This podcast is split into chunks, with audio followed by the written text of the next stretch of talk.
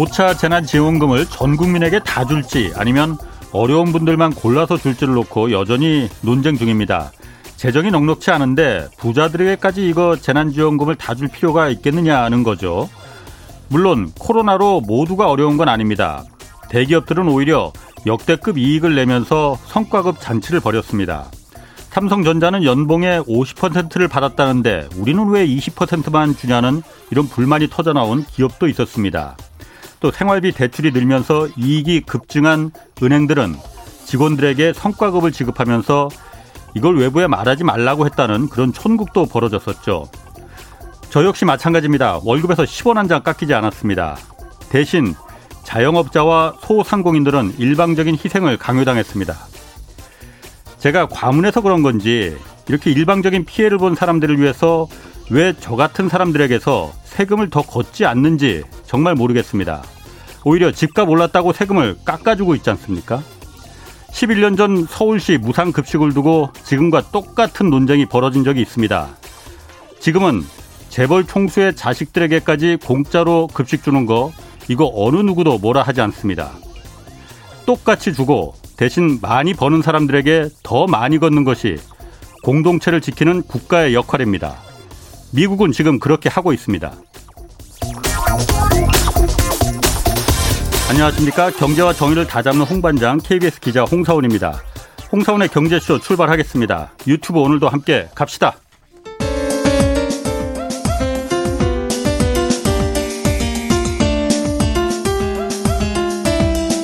어려운 경제 이슈를 친절하게 풀어드립니다. 돈 되는 경제 정보를 발빠르게 전해드립니다. 예리하면서도 따뜻한 신사 이종우 이코노미스트의 원포인트 경제 레슨. 네, 국내외 경제 흐름 분석하고 실질적 투자 정보 전해드리는 원포인트 경제 레슨 시간입니다. 이종우 이코노미스트 나오셨습니다. 안녕하세요. 예, 안녕하십니까? 예, 따뜻한 신사라는 그 표현이 딱 맞는 것 같습니다. 그렇습니까? 아. 과찬의 말씀이십니다. 아, 본인 그렇게 생각 안 하세요? 예, 저는 그렇게 생각 안 하고요. 따뜻한 신사 맞고요. 예, 감사합니다. 자, 그 원자재 가격 상승이 이거 만만치 않습니다. 예. 그 일단 어떻습니까? 어느 정도나 오르고 있는 거예요? 어, 일단 연초에서부터 따져서는 굉장히 많이 올랐고요. 예. 그 상당히 많이 올랐기 때문에 6월 한 달은 또 조금 주춤해지고 예. 이런 상태입니다. 연초에서부터 한번 보게 되면요. 예. 원자재 전체적으로 평균 25% 정도 상승을 했습니다. 여기에서 원자재는 어, 우리가 그, 그 안에 이제 광산물 뭐 이런 예. 것도 있고요. 그 다음에 예. 금은을 포함하는 귀금속도 있고, 어. 그 다음에 석유를 포함하는 에너지 같은 것도 있고요. 음. 그 다음에 거기에다가 왜 농산물 이런 거 있지 예. 않습니까? 그걸 음. 모두 다 포함한 건데 평균적으로 한 25% 정도 상승을 했습니다. 그 중에 굉장히 많이 오른 거는 유가. 50% 정도 상승했기 때문에 연초에서부터요. 지금 한 75달러 가까이 예, 같은데. 75달러 정도 예. 되고 그러니까 그 3대 유종이라고 얘기하지 않습니까? 예. 그 중에 이제 가장 낮은 게 WTI. 인데 WTI도 역시 예. 그것도 72달러를 넘어갔기 때문에 예. 굉장히 좀 높은 수준까지 올라가 있는 상태입니다. 예. 곡물도 옥수수 가격이 35% 정도 상승을 했기 때문에 예. 연초 대비해서는 굉장히 많이 상승했고요. 그 대신에 예. 앞에서 말씀드렸던 것처럼 6월 한 달 동안을 보면 5월 달까지 너무 많이 오르다 보니까 예. 일단 예. 가격이 조금 조정을 했다 이렇게 보이거든요. 예. 그래서 그 금은 또 뭐 그 구리, 옥수수 이런 것들이 한 5% 정도씩 하락을 했는데 예. 독특하게 유가만은 5월 6월 달에도 거의 한 10% 정도 상승을 했습니다. 그래서 어, 어 유가는 뭐 연초 이래로 지금 계속해서 상승을 하고 있다. 이렇게 볼 수 있죠. 아니, 다른 거는 오르는 거 조금 이따 좀 설명을 들어보고 유가는 왜 그렇게 계속 올라가는 거예요? 그러면 유가는 이제 올라가는 것이 여러 가지 뭐 그 이유가 있다라고 봐야 되는데요. 예.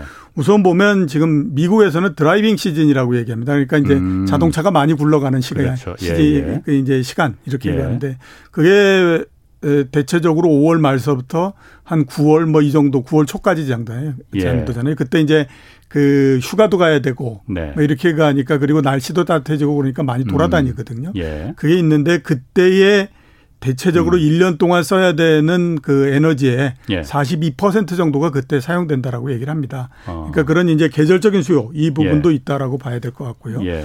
두 번째로 이제 그 오페크가 네. 가격이 상당히 많이 오르니까 예. 그동안에 이제 감산했던 거를 좀 줄여서 이제는 정상을 좀한그 정상적으로 이 생산하면 어떻겠느냐라고 합의를 했거든요. 예. 근데 그게 아직까지는 그렇게 자리를 잡지 못한 그런 상태고 그 증산이 안 됐다 이거죠. 예, 그렇죠. 또 하나 어. 이제 큰 거는 지정학적 부분인데요. 이란 때문에 그렇습니다. 예. 그러니까 그 원래 이제 그 6월 18일 날 예. 이란에서 대선 선거가 있었어요. 그리고 아. 이제 대선에서 누가 됐느냐면 아주 보수 강경파인 라이시라고 하는 분이 이제 그 어, 당선이 됐는데 예, 예, 대통령으로 당선됐는데 당선되고 이틀 후에 에, 성명을 발표했거든요. 그게 뭐라고 했냐면 예. 지금 얘기되고 있는 미국하고 그다음에 이란 사이의 어, 어. 협정. 예. 예, 과거에 했다가 한 번 이제 그 트럼프 대통령 때에 그 깼다가 깨졌죠. 다시 이제 그걸 하지 않습니까? 예.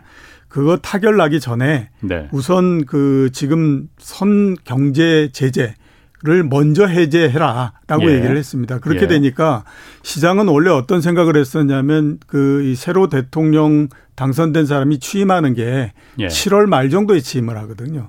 그러니까 그 전에 이그 핵협상을 완전히 타결을 내고 어. 그러면 그 다음서부터는 이제 어, 쉽게 이렇게 갈 거다라고 생각을 했었는데 예. 지금 갑자기 그 얘기를 하니까 예. 그러면 나가는 대통령보다는 새로 되는 대통령이 훨씬 더 힘이 세고 예. 그다음에 그 사람의 그렇죠. 말을 들을 수밖에 그렇죠. 없잖아요. 예. 그런 면에서 봤을 때는 그럼 아, 이게 시장에서 생각하는 것처럼 예. 어 미국과 그다음에 그 이란 사이에 핵협정이 예. 다시 원활히 이루어지는 것보다 이제 굉장히 덜커덕 될 가능성이 굉장히 높지 않느냐. 음. 그렇게 되면 어, 이란에서 이 핵협정이 체결되고 나면 그 다음서부터 생산이 이, 이 완전히 이 이제 정상이 돼서 예. 하루에 200만 배럴 정도씩 시장에 나올 거다라고 생각을 했었는데 예. 그게 안 나올 가능성이 있네 이렇게 생각이 된 거죠. 아. 그러니까 갑자기 이제 그 지정학적 리스크가 굉장히 커지면서 예. 유가가 굉장히 이제 상승해 버리는 아. 그런 형태가 됐다 이렇게 볼 수가 있습니다. 아, 그러니까 미국과 이란이 핵 협정을 2015년에 맺었었다가 예. 트럼프 대통령이 이제 그걸 깨버렸단 예, 말이에요. 일방적으로. 예, 예. 그러니까 이란 입장에서는 솔직히, 솔직히 좀 황당했을 거예요. 예, 그렇죠. 근데 이제 바이든 대통령이 되면서 그걸 다시 좀 잘 해보자 했는데 예. 이란의 대통령이 그러니까 좀 한 발 앞서 나간 거군요. 예. 그렇죠. 굉장히 아. 까 말씀드렸던 것처럼 굉장히 보수 강경파거든요. 아. 그래서 어그 협정이 타결되기 전에 예. 우선 경제 제재에서부터 풀어라. 그러면 우리가 아 이걸 긍정적으로 검토하겠다 이렇게 하니까 미국 입장에서 봤을 때는 일괄 타결을 해야 되는 거잖아요. 예. 그러니까 한꺼번에 타결을 하면서 어이 그 경제제도 풀고 해야 되는데 먼저 풀라고 그러니까 아. 이제 자존심 싸움으로서 더 들어가 그렇군요. 버리는 형태가 된 거죠. 그래서 누구는 그래서 그따 석유 지금 100달러까지 간다는 뭐 예견 예 분석도 하시던데. 예. 근데 오늘 그 바이든 대통령이 그 이란 그 관련해서 여행하고 금융제자는 일부 해제될 수도 있다 이런 그 뉘앙스를 좀 비춘 말을 했더라고요. 예, 예, 예. 그러면은 예. 를 들어서 그렇게 강대강으로 이렇게 맞붙지 않으면은 이란에 그야말로 석유가 좀 증산이 되고 그게 시장에 나오면은 예. 어, 원유값은 좀 내려갈 가능성도 있지 않을까요? 그렇죠. 지금이 이제 한 70불 정도를 넘었는데요. 예. 70불 넘으니까 이제 100불 얘기 나오거든요. 예. 근데 한번 그 우리가 이 돌이켜서 한번 보면요. 예. 어 3월 달인가에 그저 금값이 예. 그 온스당 2천 달러를 넘었던 적이 한 번 있었거든요. 음. 그 2천 달러를 넘을 때 어떤 얘기를 했었냐면 3천 달러를 간다라는 얘기를 했었어요. 예. 뭐한 1, 1년 내지 2년 후에는 3천 달러 간다 이런 얘기를 아, 했었거든요. 예.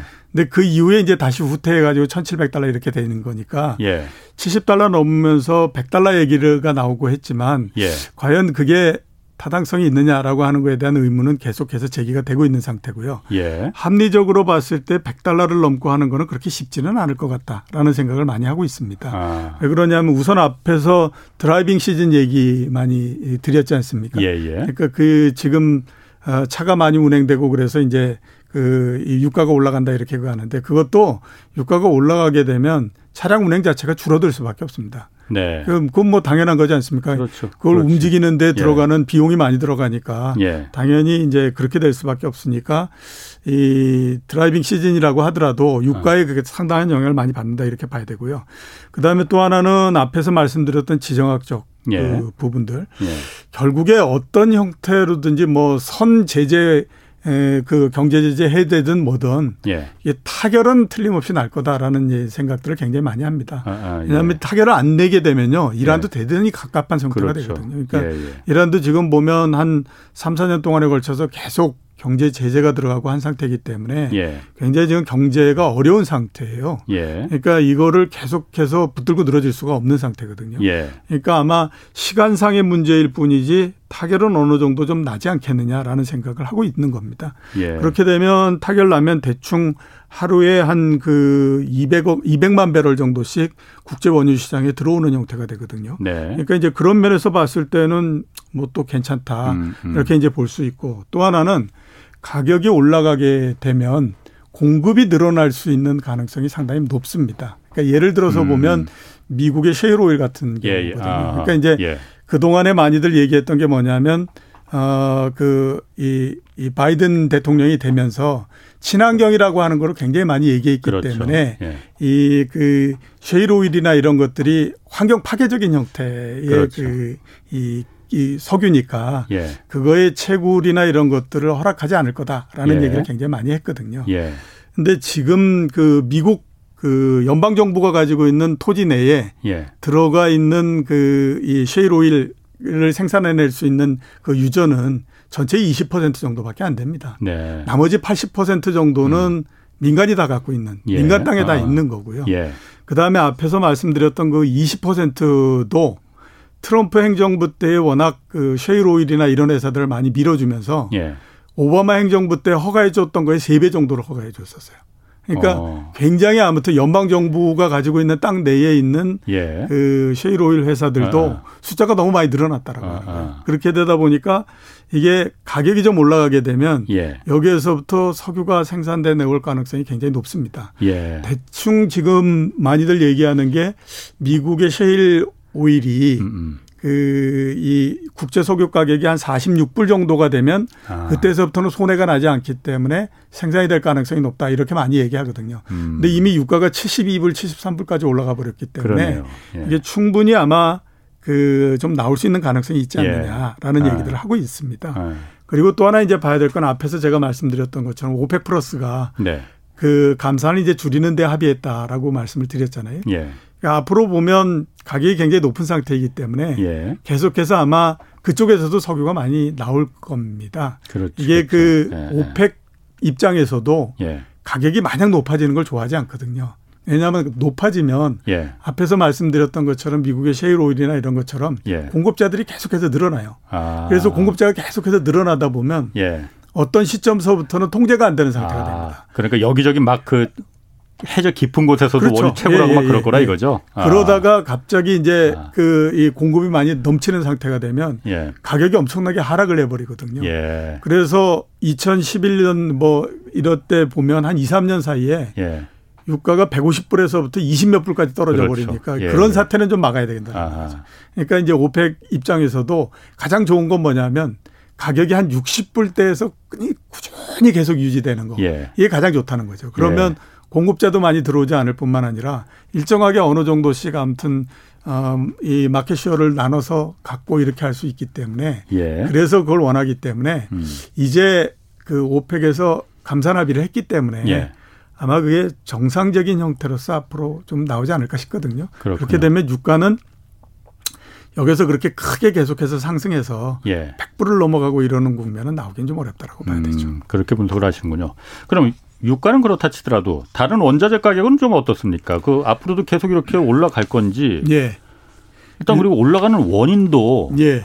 원인도 사실 한번 좀 한번 좀 진단해 주세요. 예, 일단 아무튼 뭐 앞으로 원자재 어. 가격이 계속 어떻게 될 거냐. 예.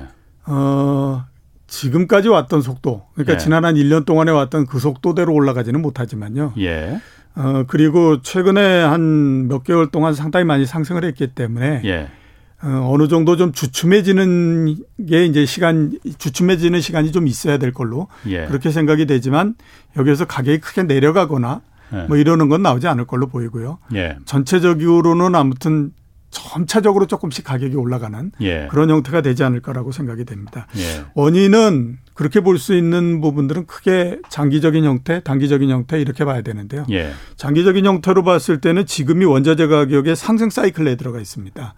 그러니까 유엔 산하기관에서 조사를 했던 것이 있거든요. 예. 1894년도서부터 시작해서 어, 얼마 전에 한 2010몇 년도 정도까지 한 120년 동안에 걸쳐서 보니까 전 세계적으로 원자재가 네 번의 사이클을 그렸다라고 예. 이제 그 음. 조사가 됐었어요. 예, 예. 근데 120년 동안 네 번이면 한 평균 한 번에 30년 정도 걸리는 거지 않습니까? 그렇죠. 예. 예. 그래서 이제 네 번째 사이클이 언제서부터 시작했냐면 1999년도서부터 시작을 해서 예. 어, 완전히 다 끝난 게 2016년 정도에 끝났다. 이렇게 이제 보거든요. 네. 그리고 2016년도서부터 다섯 번째 상승 사이클에 지금 들어가 있는 상태입니다. 어. 그러면 2016년도부터 지금 따져도 한 5년 정도 넘은 거잖아요. 예. 그러니까 현재의 사이클 상 봤을 때 계속해서 올라갈 수 있는 예. 그런 사이클에 지금 있다라고 봐야 될 것 같고요. 예. 그다음에 두 번째로 보면 이게 앞에서 제가 말씀드렸던 1999년도서부터 2016년도까지 이게 이제 네 번째 상 그 사이클이 었었는데 예, 예. 이때는 앞에 있었던 세 번의 사이클하고 굉장히 차이가 나는 게 뭐냐면 예. 자본이 거기에 많이 들어옵니다. 이 자본이라고 하는 건 우리가 흔히 얘기하는 유동성. 예. 그러니까 돈을 통해 가지고 어, 원자재 가격을 끌어올리고 이러는 것들이 이제 거기서 굉장히 많이 나타났죠. 예. 그러니까 이제 그 전까지만 하더라도 원자재 가격에 움직이는 것들이 되게 이제 실수요가 얼만큼 되느냐. 예. 이거를 가지고 많이 움직였었어요. 예. 근데 2000, 2000년대 들면서부터는 그것 플러스해서 뭐냐면 돈의 힘이 얼마만큼 작동을 하느냐. 돈의 힘? 예, 예. 그러니까 음. 유동성을 굉장히 많이 풀고 예. 그다음에 특히 또 이제 금리를 굉장히 많이 내리고 그러면 예. 유동 이 그 돌아다니는 돈이 굉장히 많아지기 때문에 예. 주가 많이 올라가고 그다음에 부동산 많이 올라가고 그렇죠. 이러잖아요.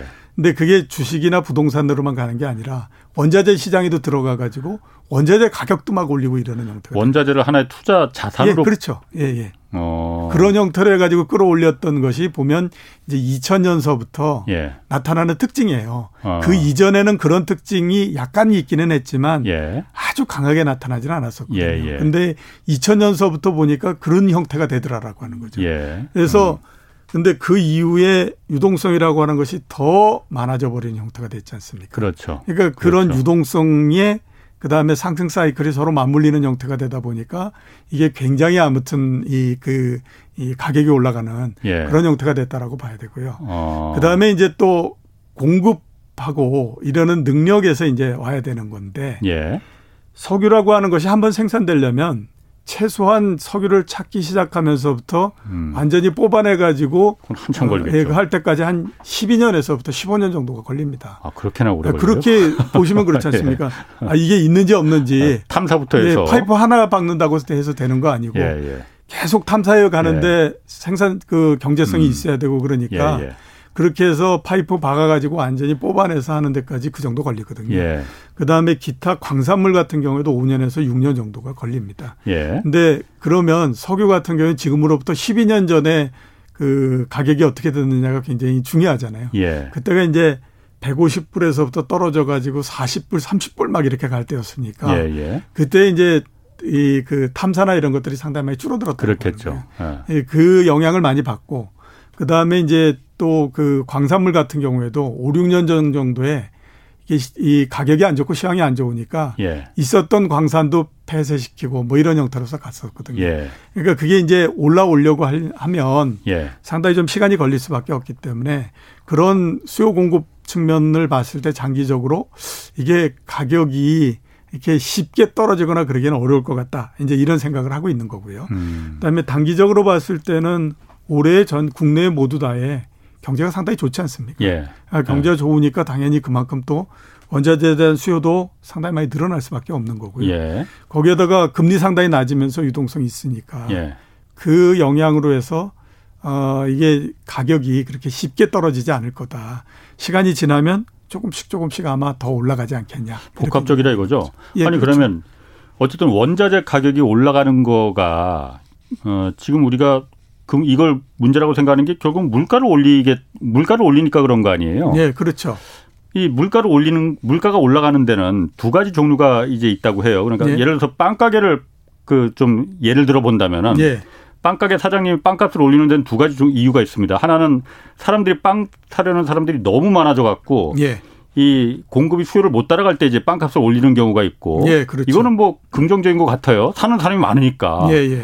근데 또 하나는 밀가루 값이나 계란 값이 워낙 올라갔고 원자재 값이 올라갔고 어쩔 수 없이 빵 값을 올리는 이 두 가지 종류인데 예. 이 뒤에 원자재 가격이 올라가서 이 물가가 올라가는 건 그렇게 좋지 않은 거라고 예, 들었거든요. 이른바 예, 그 예. 나쁜 인플레이션이다라고 예, 예, 하는데 예. 지금 이 상황은 그럼 물가가 앞으로 올라가면은 어 원자재 가격이 그야말로 이유 없이 급등해서 이유 없이는 아니겠지만 급등해서 이 물가가 올리는 건지 음. 아니면 코로나 이후에 계속 뭔가 공장들이 돌아가고 수요가 올라가니까 이 물가가 올라가는 건지 음. 그걸 한번 좀 어떤 건지 두 개가 다 복합적으로 다 들어가 있다라고 봐야 되죠. 예. 그러니까 그 첫 번째에 수요가 늘어나고 하는 부분들은 예. 어그 동안에 정부가 그 수, 소비를 할 수 있도록 많은 돈들을 지원을 해줬잖아요. 우리나라도 그렇지만 미국 같은 경우는 진짜로 많은 돈을 지원을 해줬거든요. 예. 그렇게 되다 보니까 이게 이제 에, 이전 소득을 통해서 소득이 많이 늘어나는 형태가 됐고 그러니까 소비가 늘어날 수밖에 없는 예. 그런 형태가 됐지 않습니까? 그런데 예. 이제 그 생산하는 쪽 입장에서 봤을 때는 작년도에 코로나19가 나고 이게 굉장히 안 좋을 거다라고 생각을 해서 예. 생산할 수 있는 능력이나 이런 것들을 굉장히 줄여놔 버린 상태예요. 그렇죠. 예. 근데 갑자기 막 이렇게 수요가 늘어나는 형게 되다 보니까 이거를 예. 지금 대처를 못하는 형태가 되는 거죠. 예. 그러면서 이제 수요가 계속해서 늘어나 가지고 가격이 올라가는 형태 예. 이게 된 거거든요. 예. 그 이제 가장 대표적인 것이 왜 차량용 반도체 이 얘기. 많이 하지 않습니까? 맞습니다. 그래서 예. 어, 옛날에 그 이승우셨던가 나와서 예. 얘기했을 때 1불짜리가 10불이 됐다. 그게 이제 그렇게 해서 오는 거거든요. 그러니까 갑자기 막 어, 생각지도 않게 차량의 수요가 막 늘어나다가 보니까 반도체 하나 때문에 차량을 생산을 못하는 것보다는 그렇죠. 그걸 10배 주고 산다고 하더라도 차량을 예. 만드는 게 낫다라고 생각해서 하는 거니까 이제 그게 예. 있고요. 이제 그렇게 해서 오는 인플레가 하나 있고 네. 또 하나 이제 큰 부분들은 뭐냐면 지금 아까 말씀하셨던 것처럼 작년도서부터 시작해가지고 원자재 가격이 계속해서 상승을 했어요. 예. 그러니까 이제 비용이 굉장히 많이 상승을 한 거죠. 예. 거기에다가 또 이제 앞으로 생각했을 때 어떤 인플레도 있냐 하면 이제 뭐 집단 면역이 원래 7월 4일 날 하기로 했는데 그게 안 된다고 하더라도 하반기가 되면 그래도 지금보다는 훨씬 더 상황이 나아질 거다라고 예. 얘기를 하지 않습니까? 예. 그렇게 되면 이제 서비스 대외 활동이 굉장히 활발해지니까 네. 서비스 관련한 물가가 계속해서 상승을 하는 예. 이제 그런 형태가 되는 거죠. 음. 그것도 마찬가지로 보게 되면 비용을 증가시키는 음. 형태의 인플레이션이 되지 않습니까? 예. 그두 개가 같이 엮여 있다라고 봐야 되거든요. 음. 근데 어 지금 앞으로 두 요인 중에서 어떤 요인이 더 강해지고 어떤 요인이 약해질 거냐라고 생각해 보면 그 이 수요가 계속해서 증가해서 생기는 인플레이션은 앞으로 점점 약해질 걸로 그렇게 보입니다. 예. 그래서 지금 연준이 계속 얘기하는 게 뭐냐면 이 인플레이션은 일시적이다라는 아. 얘기를 계속하는 아. 게그 예. 근거가 되는 게 하나는 그렇게 해서 예. 이게 이제 그 수요가 계속 어느 정도 있다고 하더라도 이제 공급이 정상이 될 거니까 이건 예. 괜찮아 이렇게 보는 거고 예. 또 하나는 작년도에 워낙 물가가 낮기 때문에 올해는 그 기저 효과로 해서 올라오는 부분들이 있는데 예. 그건 시간이 지나면 사라지지 않느냐. 그래서 그렇죠. 이제 얘기를 그렇죠. 하는 건데요. 예. 뒤에 부분은 교정이 안 되는 거죠. 뒤에 이제 뭐 그 자연스럽게 원자재 예, 그렇죠. 원자재 가격이 올라가고 예. 그다음에 또 서비스 물가가 올라가고 예. 이러는 거는 교정이 안 되는 형태가 예. 되는 거죠. 그러니까 그 부분에서의 물가 상승은 예. 앞으로 계속해서 커지기 때문에 예. 하반기에 물가 상승의 주도력은 그쪽으로 넘어와 버리는 형태가 되니까 이게 교정을 하는 것이 상반기보다는 좀 어렵다라고 봐야 되는 거죠. 그럼 하반기에 그렇게 그 원자재 가격에 그 올라가면서 물가가 올라가는 가능성이 크다고 지금 하시면은 예.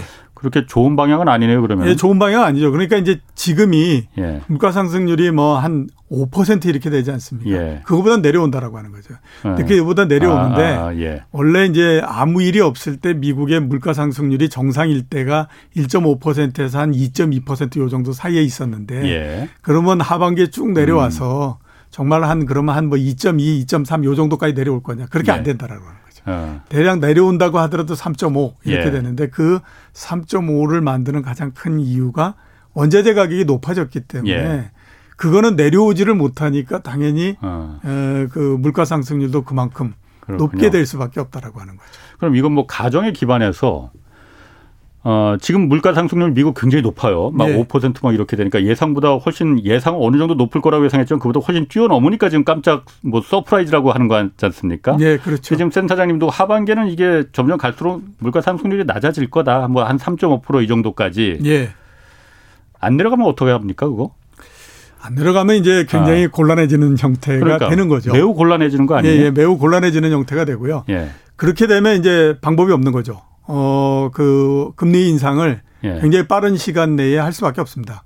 그러니까 금리를 올리는 가장 큰 그러니까 예. 이유는 예. 그 예, 물가를 안정시키고 하는 부분들이 있기 때문에 이제 그렇게 하는 거거든요. 예. 근데 현재까지는 보면 연준이 계속해서 자신 있게 얘기하는 것이 네. 앞에서 말씀드렸던 것처럼 시간이 지나면 물가가 안정이 되고 예. 정상 궤도로 돌아간다라고 하는 건데 예. 시간이 지나도 그게 돌아가지 않는다라고 하면 그 다음서부터는 이게 포지션을 변경할 수밖에 없는 아. 그런 형태가 되는 거거든요. 음. 그러니까 그렇기 때문에 만약에 내려가지 않는다라고 하게 되면 할 수 있는 가장 큰 방법은 이제 금리를 계속해서 인상을 해서 아. 이거를 정상을 만들어야 되겠다라고 네. 가는 수밖에 없는 거죠. 금리를 올리면 그럼 그게 정상이 될 수는 있는 겁니까? 물가가? 어, 물가가 좀 내려오기는 하죠. 예. 당연히 왜냐하면 금리를 인상한다라고 하는 거는 그만큼 어, 이게 이제 소비를 할 수 있는 여력이나 이런 것들도 줄이고 줄어드는 거죠. 이렇게 되니까 이제 정상은 궤도를 그걸 하는 거고요. 예. 제가 봤을 때는 소비자 물가가 내려오느냐 안 내려오느냐 하는 것도 중요하지만 미국도 그렇고 우리나라도 그렇고 중요한 건 뭐냐면 부동산 가격이 어떻게 되느냐 하는 것들이 네. 정책을 결정하는 데 있어서 굉장히 중요합니다. 그러니까 그 미국 같은 경우가 작년 한 해 지금 올해 그 작년도 대비해서 예. 부동산 가격 상승률이 23% 이렇게 되거든요. 예. 이건 정말 진짜 문제일 수밖에 없는 그거죠. 그러니까 아마 그런 면에서 봤을 때 전체적인 물가와 함께 자산의 가격 이런 것들이 어떻게 되느냐 하는 것들이 만약에 예상했던 대로 잘 안 된다. 그러니까 빨리 내려오지 않고 정상보다도 상당히 높은 수준에 있다. 그리고 이렇게 되면 그때는 이제 어쩔 수 없이 음. 금리를 굉장히 빨리 그 올리고 이렇게 할 수밖에 없습니다. 그렇군요. 7137님이 이거 물어보셨거든요. 다른 원자재는 다 많이 올랐다는데 금값은 많이 내렸는데 이건 왜 그런 건가요? 예, 금값은 네. 일단 이제 그 원래 원자재 가격이 많이 오를 때요. 오르는 순서가 있습니다. 제일 많이 오르는 게 뭐냐면 에너지 가격이 제일 많이 오릅니다. 음, 석유 예, 같은 예, 석유 같은 거. 아. 그다음에 이제 광산물 가격이 제일 그다음에 많이 올라가고요. 음, 그다음에 이제 예, 그다음에 이제 농산물 가격. 예. 제일 안 오르는 것이 이제 금 가격을 비롯한 이제 기금속 아. 이런 것들이 이제 제일 적게 오르는 형태가 되는 거죠. 아, 순서적으로? 예, 순서적으로. 그렇기 때문에 아, 예. 어, 최근에 이제 금값이 못 오르고 그러는 것도 그런 거에서 보면 어, 원래 제일 못 오르는 거야 이렇게 이제 볼 수 있습니다. 예. 예. 거기에다가 이제 또 어떤 부분들이 있었냐면 원래 금을 굉장히 많이 수요하는 데가 예. 인도가 굉장히 많이 수요를 합니다. 인도. 예, 예. 인도 사람들이 금을 좋아. 예, 예. 금을 좋아하고 그러기 예. 때문에.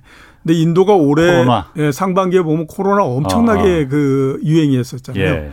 그래서 거의 그 대외 활동이나 이런 부분들도 그렇게 크게 못했기 음, 때문에 예. 그래서 이제 인도에서의 그 금에 대한 수요 예. 이게 굉장히 많이 줄어들어 버렸기 때문에 그 어. 금값이 못 올라간 그런 게 있고요. 또 하나는 비트코인을 비롯해서 예. 이그 예, 예, 이 그 암호화폐들이 예. 이 특히 이제 올해 들면서 그 이 암호화폐 특히 비트코인이 올라가면서 이게 디지털 금이다라는 얘기를 많이 해가지고 예. 국제적인 자금 흐름도 원래 금에 가야 되는 자금들이 어 비트코인을 비롯한 이런 그 상품 쪽으로 많이 몰렸었어요. 음. 그렇게 되니까 이제 금값이 온스당 2,000달러까지 한번 갔다가 그다음에 예. 다시 후퇴해 가지고 지금 1,700 몇십 달러 이렇게 이제 떨어져 버린 그런 형태거든요. 예. 그래서 금값이 못 올라가는 형태가 됐었습니다. 근데 이제 앞으로 보면 여기 이제 한 1,750달러 정도까지 내려와 있는 상태인데 예. 여기서 더 내려가지는 않을 거고 예.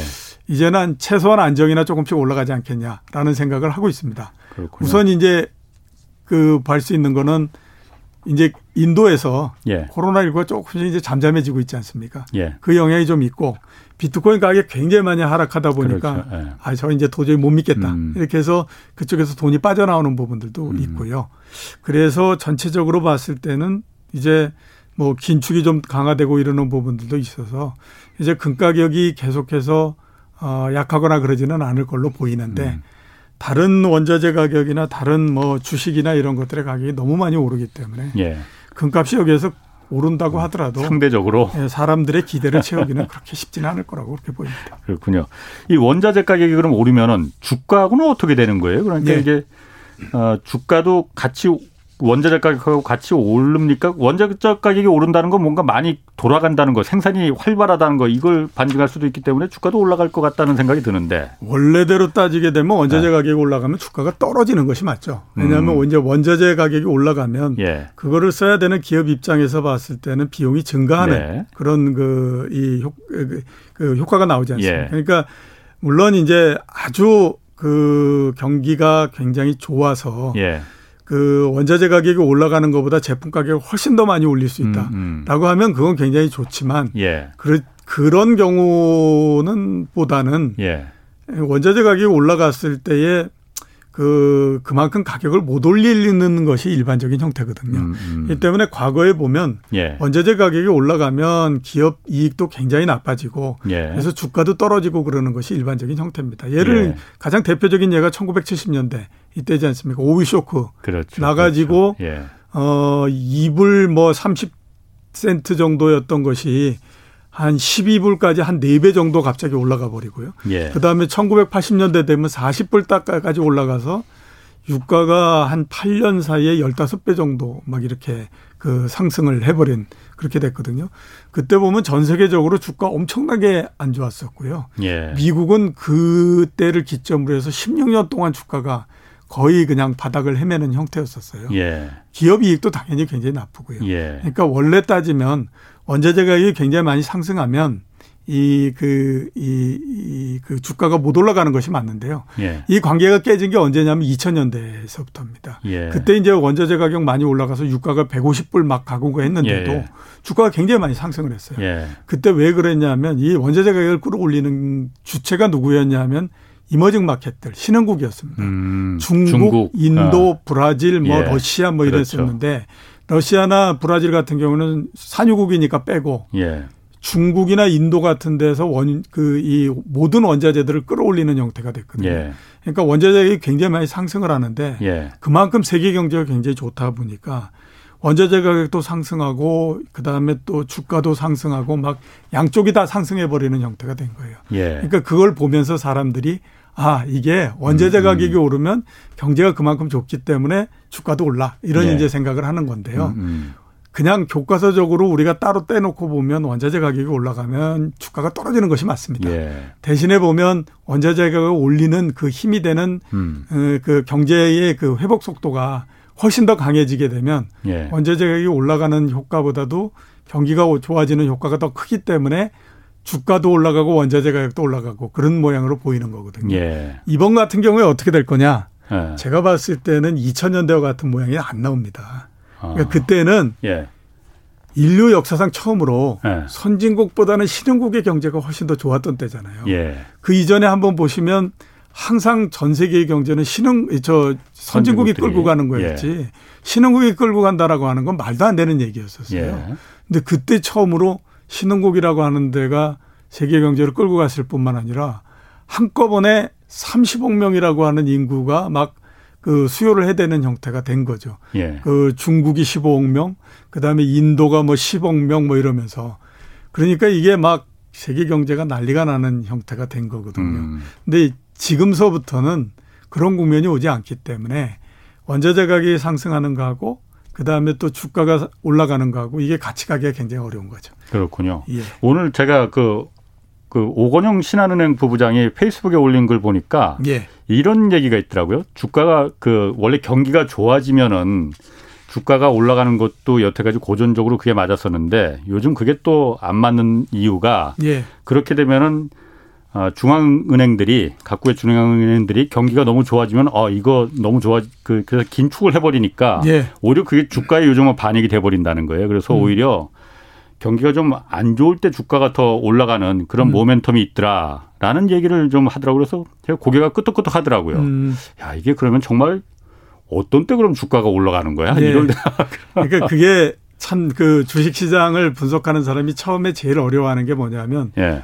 아니 똑같이 교과서에는 이렇게 그했는데 예. 왜 이때는 이렇고 저 때는 저렇고 그러니까. 이게 막 달라지냐 예. 이런 거에서 그거를 구분하기가 굉장히 어렵고 하거든요. 예. 그래서 되게 많이 얘기하는 게 뭐냐면 경기 회복에 따라서 주가가 움직이는 건그 예. 전반전과 후반전이 서로 다르다 예. 이런 얘기를 합니다. 그러니까 전반전 때는 경기가 쭉 상승하는 힘 상승할 때 주가가 그보다 훨씬 더 많이 올라간다라고 음. 얘기를 하고요. 예, 예. 그다음에 후반전으로 넘어가게 되면 경기는 좋아지는 거 계속해서 회복되고 이렇게 하는데 예. 주가는 아주 못 올라가는 굉장히 완만한 형태가 돼버리든지 예. 아니면 조금 더 지나니까 아예 떨어져 버리더라 이렇게 되는 거거든요. 예. 그게 이제 그 초반전 때 같은 경우에는 일단 주가도 굉장히 낮고요. 그 다음에 초반전이니까 경기가 회복되는 초반이니까 중앙은행들이 정책을 뭐 갑자기 긴축으로 바뀌거나 이럴 이유가 별로 없지 않습니까? 뭐 예. 경기 회복된 지 몇 개월이나 됐다고 그거를 하겠습니까? 예. 그러니까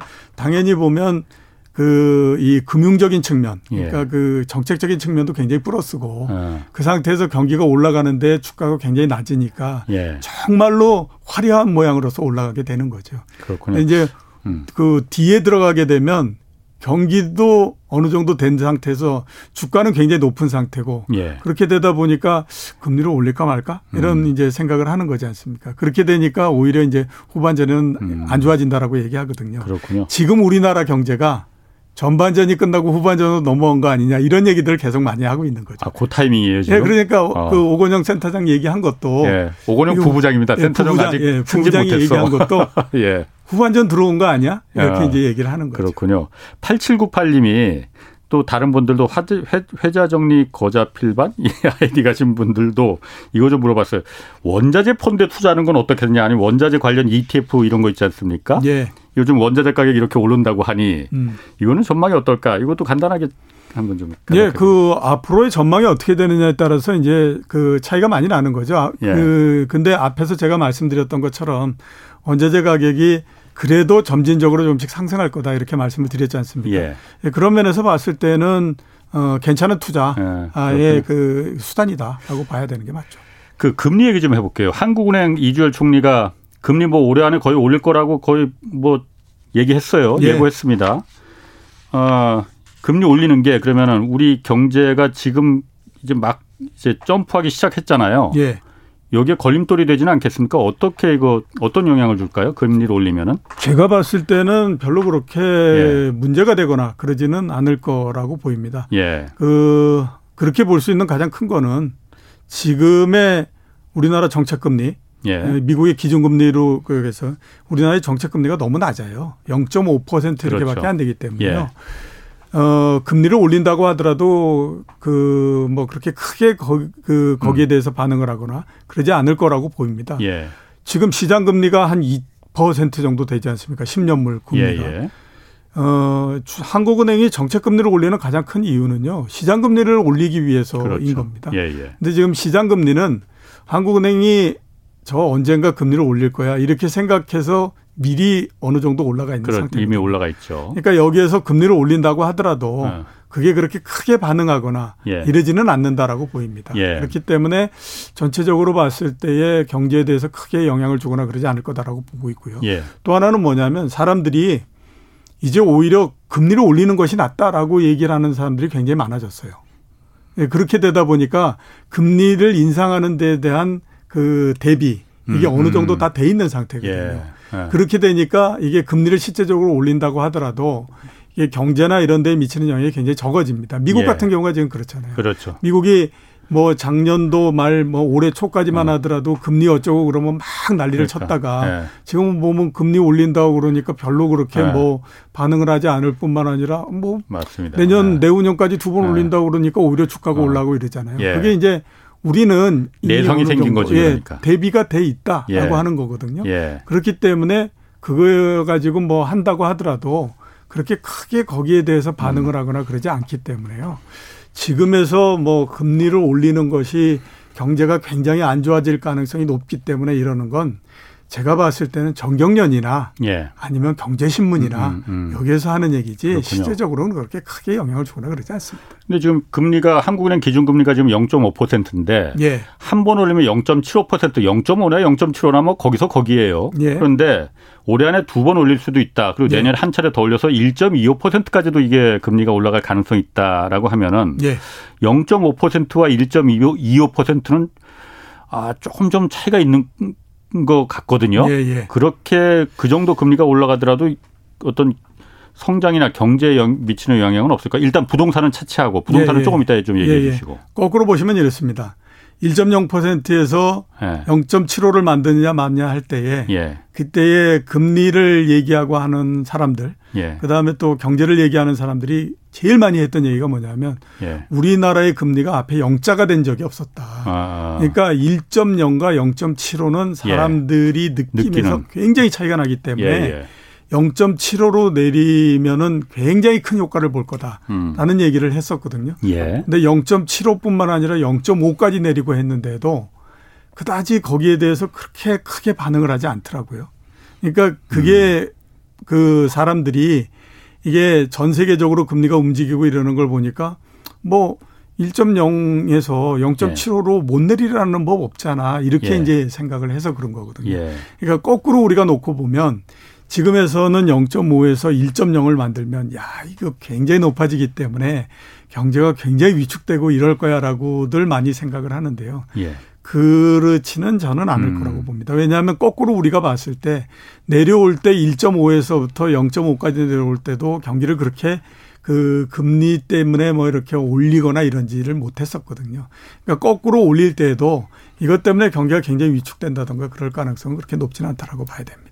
그 산업계에 미치는 영향은 충격은 크지 예, 않을 그렇죠. 거다. 그리고 우리가 보면 그렇습니다. 앞에서도 말씀드렸던 것처럼 정책 금리라고 하는 거를 가지고 음. 그 하는 거는 아니거든요. 이미 다 반영이 예, 그러니까, 돼 있으니까. 그러니까 기업들이 예. 은행에서 돈을 빌리고 할때 그렇죠. 정책 금리가 0.5기 때문에 거기에 플러스를 해서 하는 게 아니에요. 시장 금리. 예, 시장 금리를 가지고 하는데 예. 시장 금리는 어느 정도 반응을 했기 때문에 예.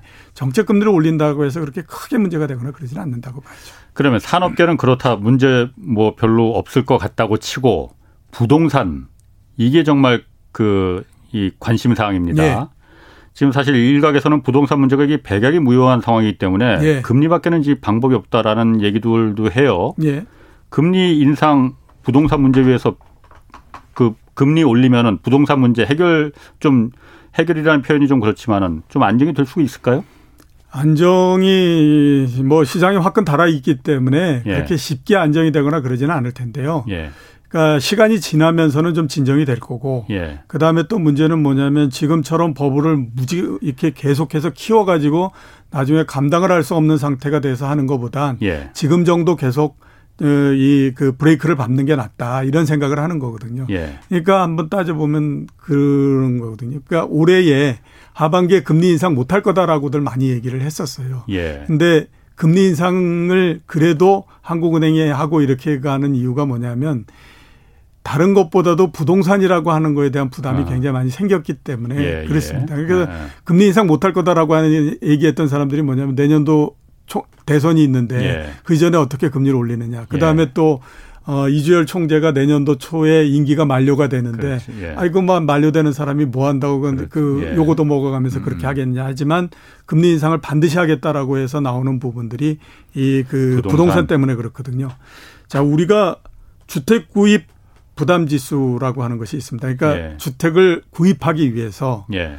그 은행에서부터 빚을 내 가지고 그이이 이, 이 주택을 샀을 때에 과연 얼마만큼 부담을 져야 되느냐 하는 겁니다. 그러니까 예. 내 월급에서 얼마만큼을 원리금으로 지급을 해야 되느냐 하는 예. 것들을 나타내는 어. 지수거든요. 예. 그래서 내 월급에서 25% 정도를 원리금으로 부동산과 관련한 그 원리금으로서 내야 되면 그걸 100으로서 환산을 한 겁니다. 아, 예, 예. 지금 이제 아. 그 서울 지역이 얼마냐면요. 166.2입니다. 이게 1분기에 166.2가 나왔거든요. 어. 우리나라 사상 최고로 높을 때가 얼마냐면 2018년도 2분기가 예.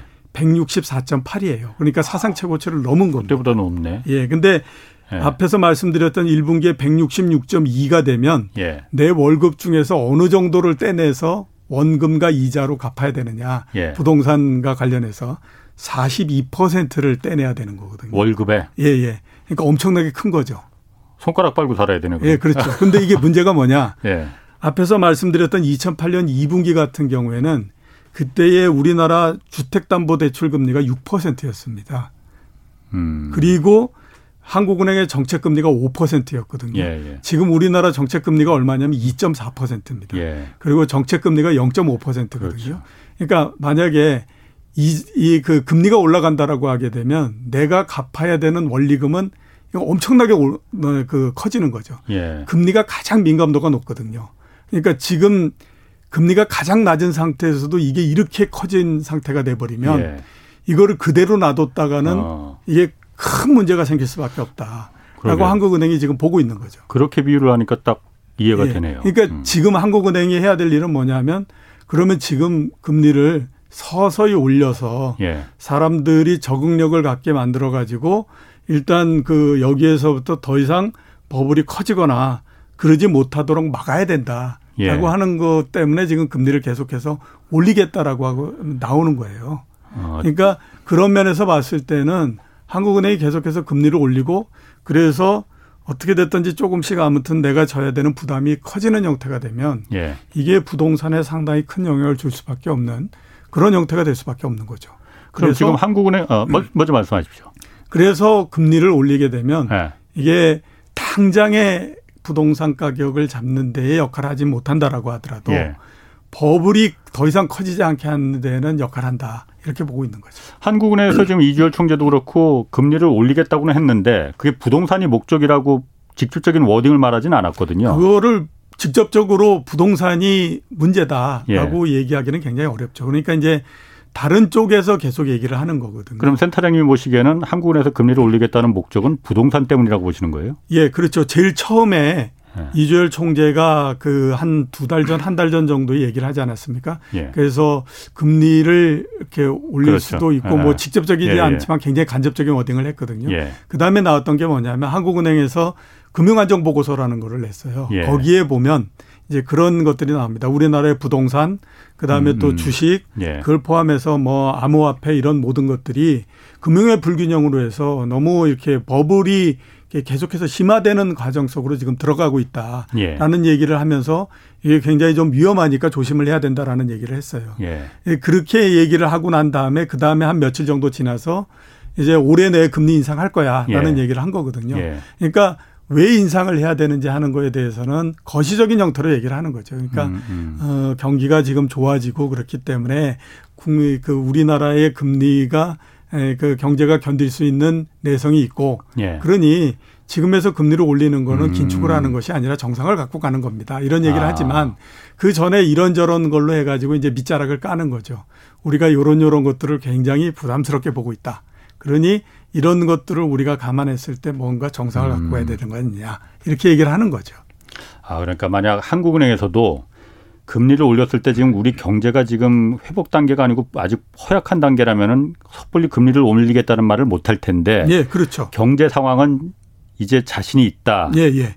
다만 부동산이 저게 나라를 말아먹을 가능성이 있으니 예. 금리를 지금 올려도 된다 이런 예. 확신이 섰다고 그렇죠. 보는 거군요. 아 오늘 저 뭐 하반기 경제정책 거기 그 회의에서 예. 하반기에 경제 성장률 4.2% 이렇게 얘기하지 않습니까? 예, 예.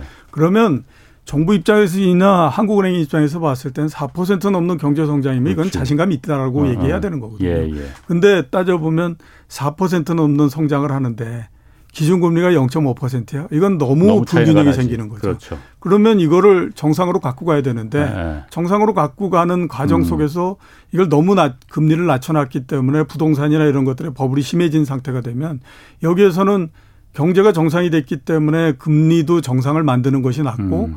그러면서 그게 당연히 또 이 그 버블을 더 막는 형태가 된다면 이거는 정부 입장에서는 붙을 때는 안 할 이유가 없는 거죠. 그러니까 당연히 금리를 올리게 되는 거죠. 한국은행 그 이주열 총재도 그래서 통화 정책을 질서 있게 정상화할 필요가 있다. 네, 그렇죠. 이렇게 그렇기 때문에 하는 얘기가 아. 정상화라는 얘기를 하는 그렇구나. 거죠. 그러니까 긴축한다 이런 얘기는 예. 어, 워낙 뭐 부담이나 그 다음에 아. 또 거부감이 있기 때문에 뭐 그 말이 그 말인 것 예, 같은데 긴축이라는 얘기는 안 하고 예. 그 대신에 그냥 정상화 시킨다라는 아. 얘기로서 가는 거죠. 예. 지금이 비정상화였는데 예 그렇죠. 예. 지금이 너무 비정상인데 예. 그거를 어느 정도 올리면 정상이 되는 거 아니냐 이렇게 되는 거죠. 짧게 미국보다 그러면 미국은 아직 기준금리는 안 올렸잖아요. 예. 미국보다 우리가 먼저 올리는 건 괜찮은 겁니까? 아니, 그럼요. 짧게. 2010년도에도 우리나라 같은 경우에 미국이 금리 안 올리는 동안에도 예. 다섯 번 여섯 번 금리를 올리기도 했기 때문에 아. 우리나라가 먼저 금리를 올린다라고 해서 전혀 문제될 건 없습니다. 오히려 우리가 먼저 올리는 게 더 좋은 거예요. 그러면 예, 지금 제가 봤을 때는 지금은 금리를 올리는 것이 예. 모든 면에서 굉장히 좋습니다. 아. 주식시장 입장에서도 예. 금리를 안 올리고 너무 낮은 상태를 만들어 가지고 위험을 키우는 것보다는 지금이 훨씬 더 낫죠. 아 그렇군요. 알겠습니다. 아 오늘 말씀 감사합니다. 지금까지 따뜻한 신사 이종우 이코노미스트 함께했습니다. 자 저는 내일 다시 찾아뵙겠고요. 지금까지 경제와 정의를 다 잡는 홍반장 홍사원의 경제쇼였습니다.